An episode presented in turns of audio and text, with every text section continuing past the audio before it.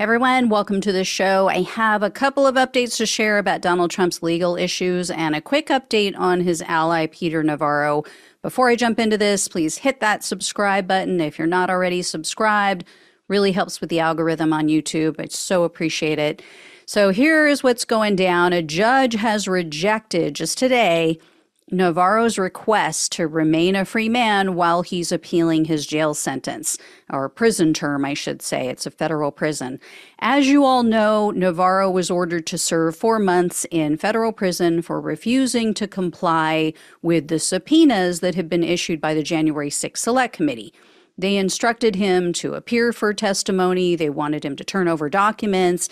This was all related to not just January 6th, but also everything that Trump did, his alleged attempted coup, you know, in the lead up to January 6th and even afterwards. So Navarro just refused. And as I told you all, you know, he just was defiant and was so outraged when he was arrested and put in shackles and, you know, the whole what they do. they put me in shackles. So, anyway, Trump's former advisor, Steve Bannon, did the same thing. And he was also sentenced to four months in prison, but his judge agreed that he could remain free while he's appealing his decision. Well, Navarro tried to get this same deal, and U.S. District Judge Amit Mehta slapped it down. He said, You haven't raised any arguments that you're likely to win in an appeal. And the reason he gave, in part, was, quote, Defendant's cynical, self serving claim of political bias poses no question at all, let alone a substantial one. and then he also reiterated Navarro is also making the claim his main argument was that Trump had invoked executive privilege over their communications. And so he couldn't sit for a, a, deposition. He couldn't speak with anyone, couldn't give them anything because he was barred from doing so. He's provided zero evidence to show that Trump ever invoked executive privilege. So Navarro is going to have to serve his four months as soon as the Bureau of Prisons instructs him to report. So we'll see. I'll let you know when that happens. Um, next up on Wednesday of this week, the special counsel had filed a request with Judge Aileen Cannon. She is, of course, presiding over Trump's classified documents case down in, you know, Margaritaville.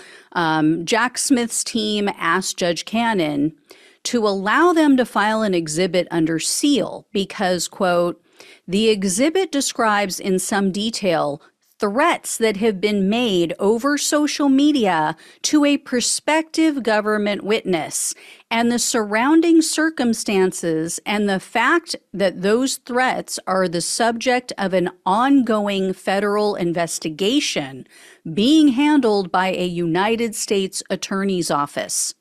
Disclosure of the details and circumstances of the threats risk disrupting the investigation. So this is being investigated. Someone is threatening one of the witnesses in the classified documents case. And the special counsel is not saying which witness this is that's being threatened. They are not saying who is threatening him or her, but they told the judge if you only allow us to redact the person's name, and then certain other things, it's not going to be sufficient to protect them because Smith's team wrote that, you know, only partially redacting this document could still, quote, provide information to the suspect to which he slash she may not otherwise be entitled. So we could see other charges coming because of threats that someone is issuing against one of these witnesses. This is, uh, as I said, this is in part because of the classified documents case, and it's about an ongoing issue with this Trump appointed minion, uh, Aileen Cannon, because she recently ruled that the special counsel had to provide Trump's team with almost all documents and all information without redactions even the documents that contain classified information. The names, you know, personal information about witnesses. So legal experts are saying once again, she's either over her skis on this, she's either in over her head, she doesn't have the experience to know that her ruling is highly unusual and that she should be removed for this reason, or if she's still playing defense for Trump. She knows exactly what she's doing and she's doing it anyway.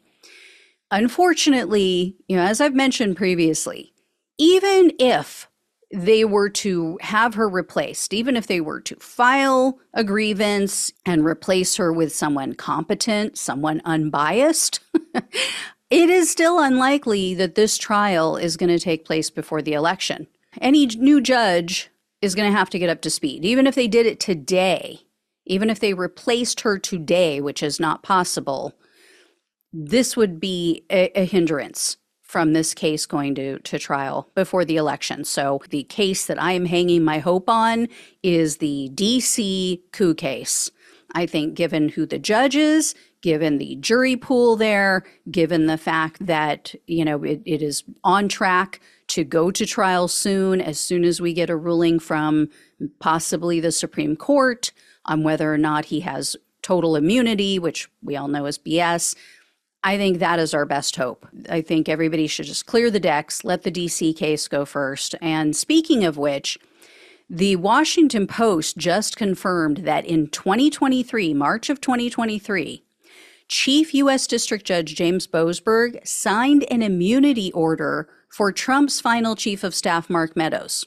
Three days after that was signed, Meadows testified before the grand jury investigating Trump's attempted coup. Now, Meadows and his attorney continue to deny that they're cooperating or he's cooperating with the special counsel. And some of Trump's allies have spoken with the media. They've tried to downplay Meadows' testimony. They keep saying, "Oh, you know, yeah, he just complied with the gov- you know, government subpoena. It's no big deal. It's not like he's cooperating." Other people are not so sure in Trump's camp. The Washington Post says, quote, the order acknowledges that Meadows would most likely have taken the Fifth Amendment if not granted immunity to testify. Meadows did not simply honor a subpoena request with a single obligatory interview with the pro- federal prosecutors. Rather, he spoke expansively to them and then the next day testified before the grand jury for approximately six hours. Whoops. So, Meadows' testimony, that would be the final nail in Trump's coffin. He knows everything. Remember, he was involved in all of the planning for January 6th, all of the attempts to overturn the election. He was with Trump when Trump refused to do anything on January 6th, when he committed that dereliction of duty. He knows exactly what Trump said and what he didn't do to stop the violence. And Meadows was seen burning documents in his office fireplace. He could also take down Rudy Giuliani, Sidney Powell, um, Congressman Scott Perry, so many Trump allies with what he knows. And, you know, Mr. G. Gosh golly, you Southern charm, he would not fare well in prison. so he likely spilled all the tea and the biscuits. I'm just saying.